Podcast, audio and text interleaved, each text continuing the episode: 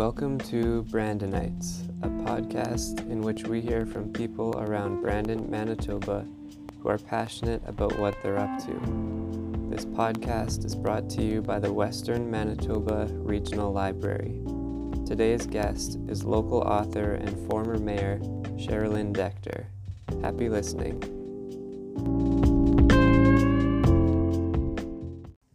Hey, so welcome. Tell us a little bit about who you are.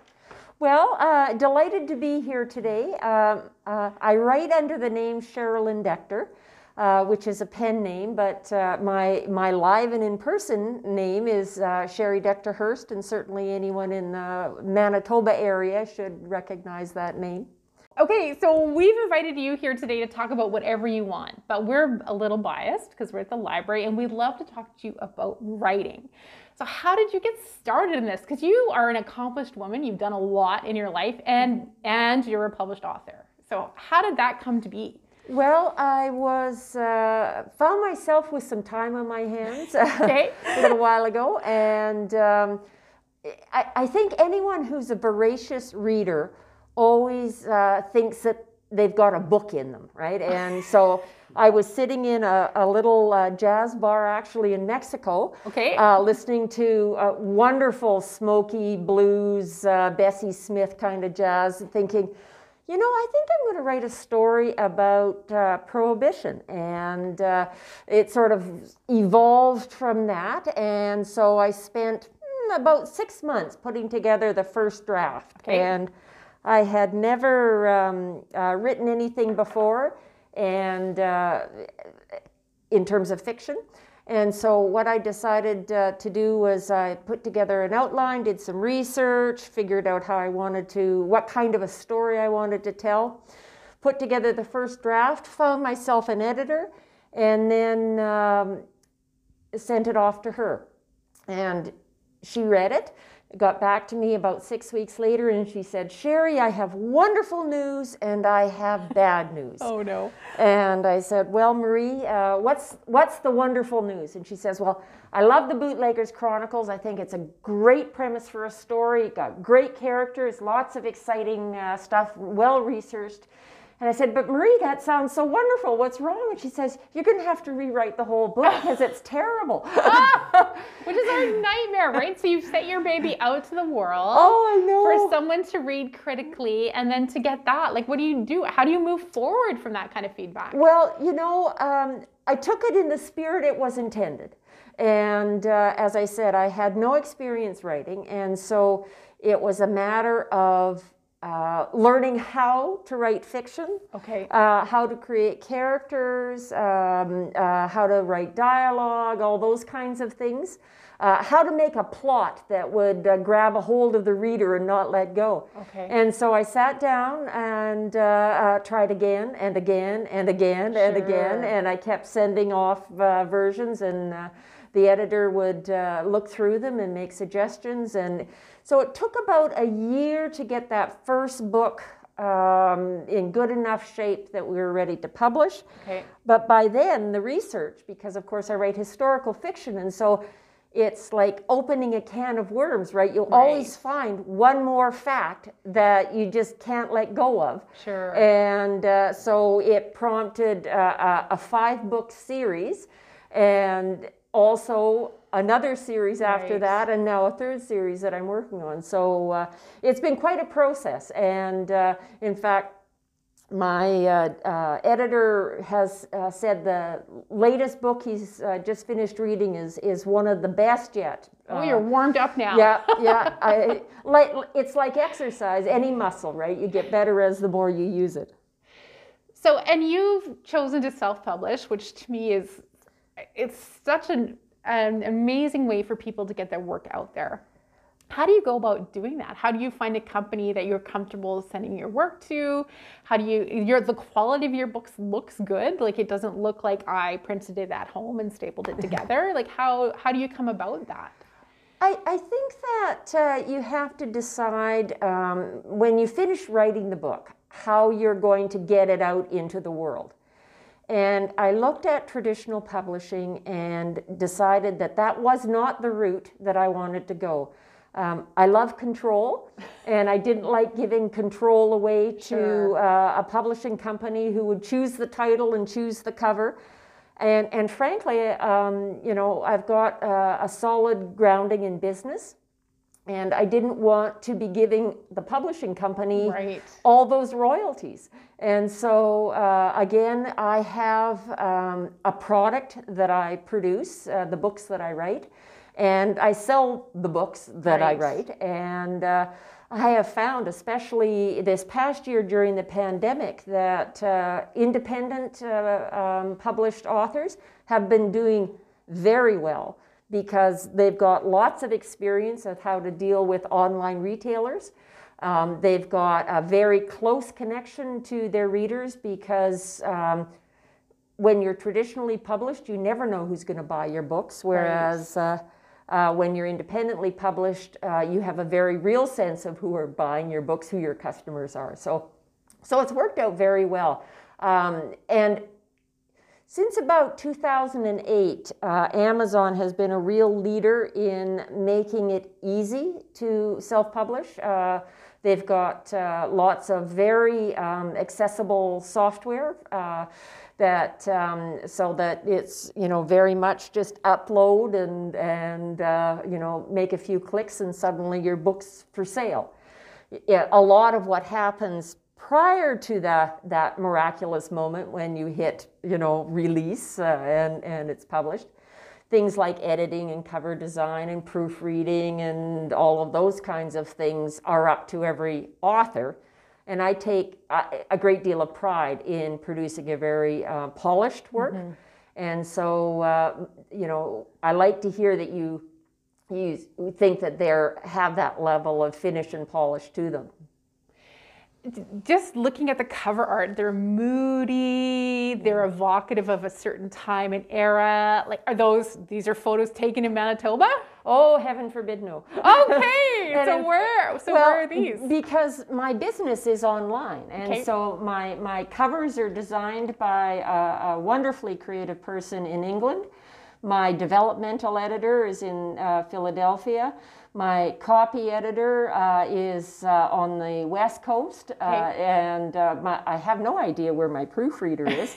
that, uh, but she always manages to fit me in. But covers, they always say never judge a book by a cover. oh, cover. that's how people pick books. That's friend. exactly how people buy books. And uh, so um, I wanted uh, something that had a bit of mystery. And the Rum Runners Chronicles, which are the second uh, series that I wrote, is about a very mysterious woman. And so you, you you don't really get a sense of who Edith is until uh, towards the end of the book uh, and uh, all, all of the challenges she has to face. So I thought that the cover designer did a very good job because they're also set in Florida. Yeah. And so there's that tropical air to them. Um, and the titles, uh, Gathering Storm, Storm Surge, and Eye of the Storm, they all deal with both a physical storm that is happening as well as a very emotional storm that is happening to the main character,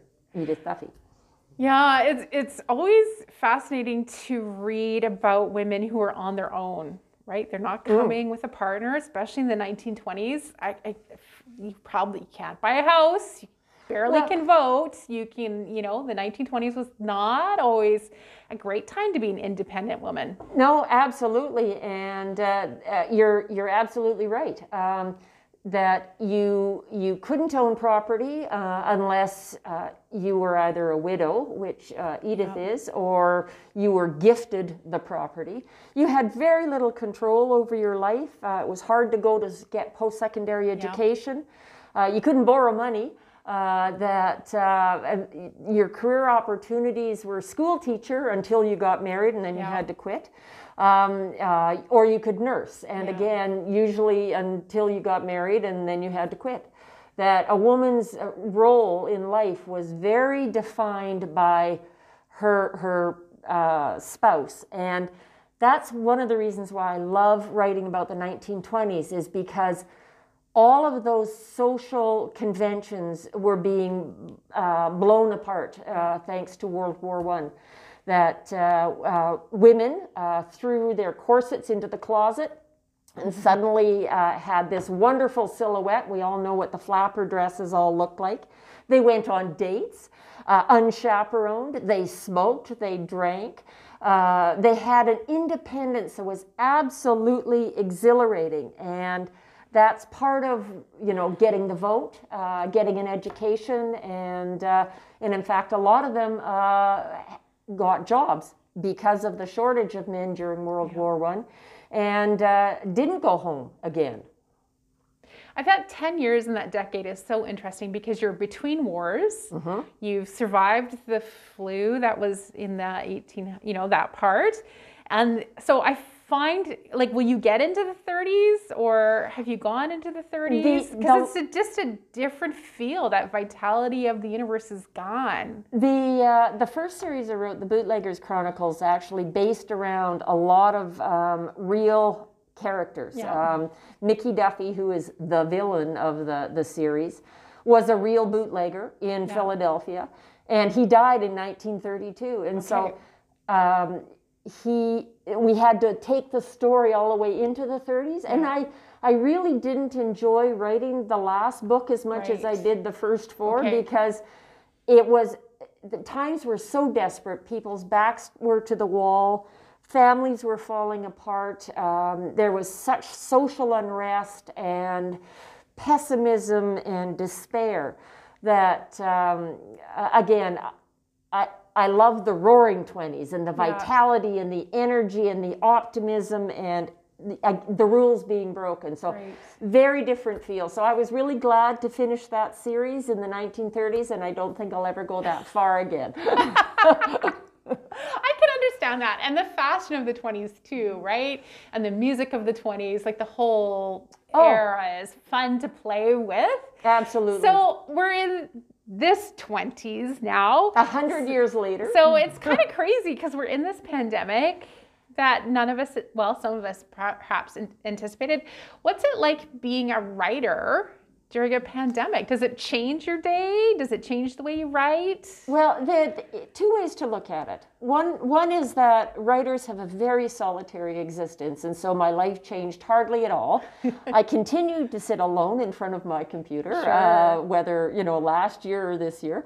That, um, but getting the books to readers became um, much more of a challenge. Okay. And so uh, bookstores, of course, uh, yeah. closed. The library closed. Um, you couldn't uh, launch books. The, the first book, uh, book series I had had a marvelous launches. Uh, loved to speak to uh, sure. book clubs, those yeah. kinds of things, and none of that was happening. So we had to do everything virtually which uh, again was a challenge. But I think that one of the interesting things that's coming out of the pandemic is how good we are on Zoom.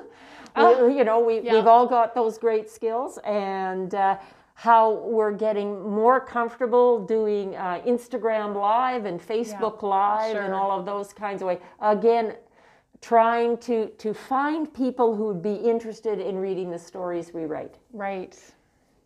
And I think one of the, the, I mean, my energy is attracted to your energy. And as a woman who is a leader in a community, do you have advice for other women who want to step out and to give back more to the community and to rise up amongst us? Oh, absolutely. Uh, that um, there, there's a leader in every one of us. Uh, sometimes it's very quiet leadership, uh, and again, uh, with your family, raising uh, your children. Um, um, being true to who you are uh, as a person and, uh, yourself.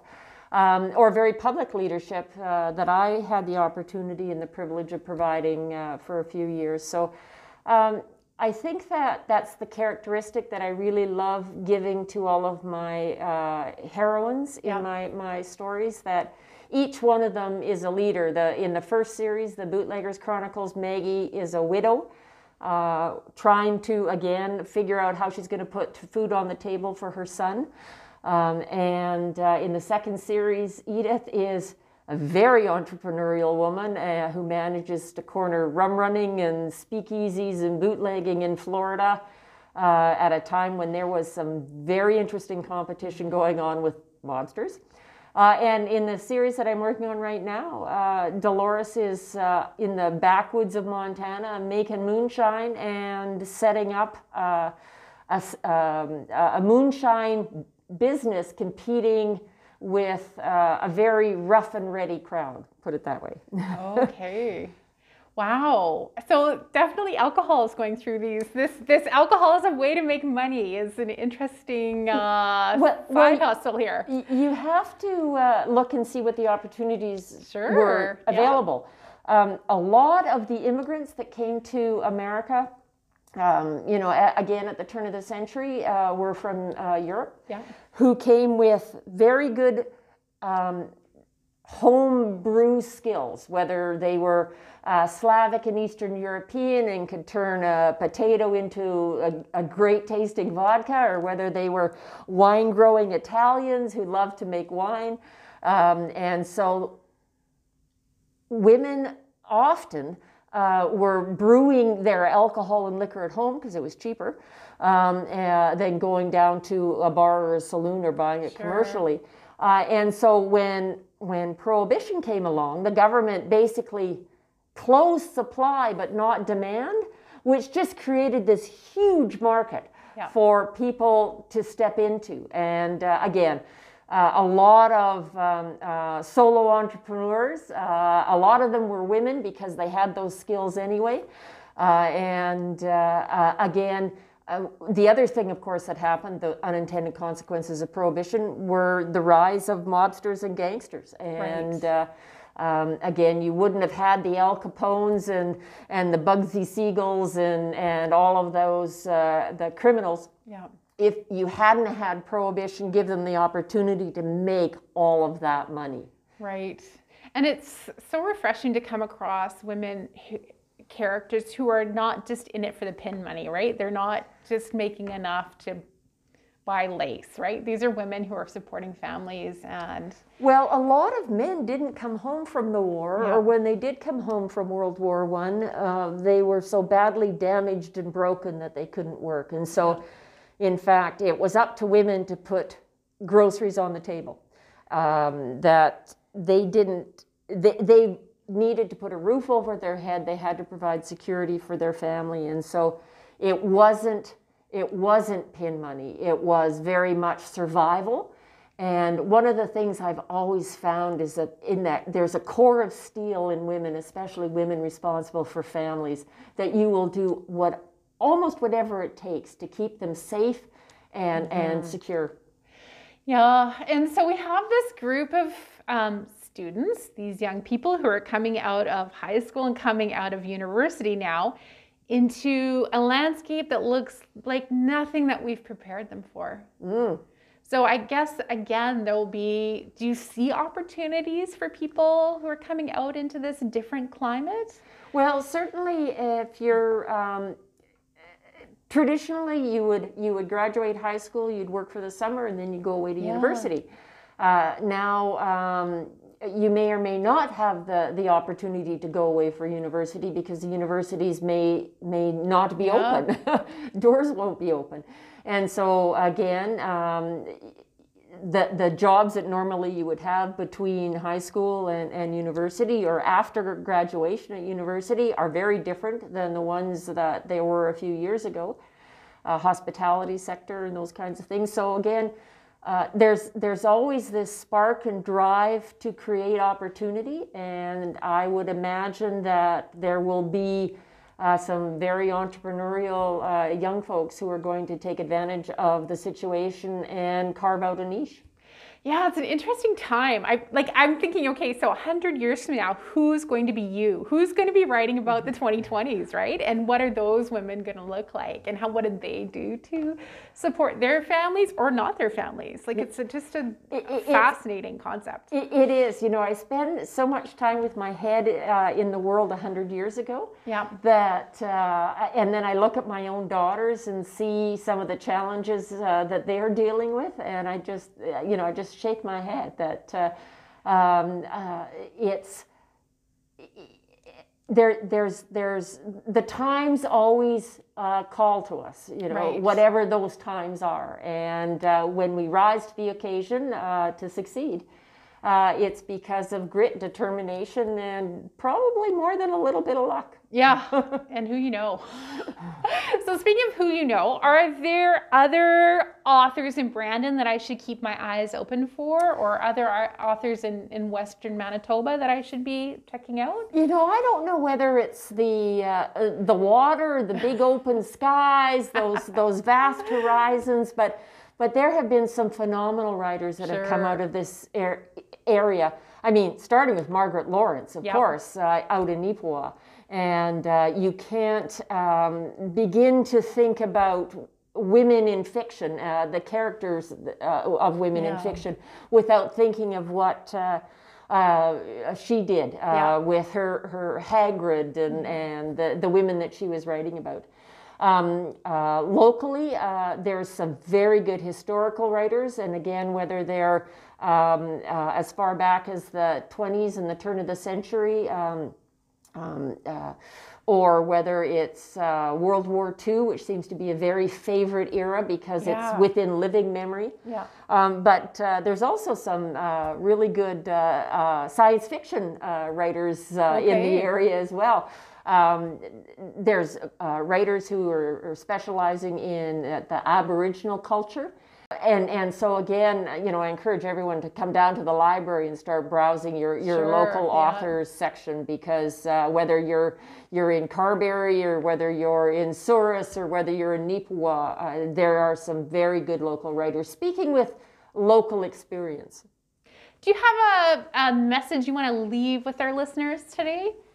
Um, I think that one of the the things that I I always appreciate my my first series uh, was inspired by a quote by Martin Luther King, and uh, basically it, it it matters not where a man stands in terms of comfort and prosperity, but rather where a man stands in terms of crisis and adversity. Right. and and so the times right now are difficult um, and we we need to be able to decide how we're going to approach them um, uh, how we're going to get on in life uh, what are the values that we're going to hang on to that will provide the framework and structure for us to succeed as we go forward in again as you say some very challenging times Thanks for being with us today. hey I'm delighted to be here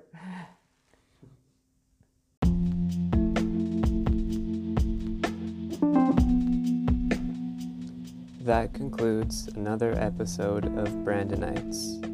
Thank you to our guest, Sherilyn Decter, and our interviewer, Robin Stewart. We will be posting episodes bi weekly, so please subscribe to get notified about the next one. If you'd like to suggest a future guest for our podcast, send me an email at alex at wmrl.ca. Don't forget to visit us at one of our branches located in downtown Brandon, at the Shoppers Mall, or in Carberry, Glenboro, Hartney, and Neepawa. Check out our collection of books or our e resources at wmrl.ca and see what we have going on for programs. Until next time, take care.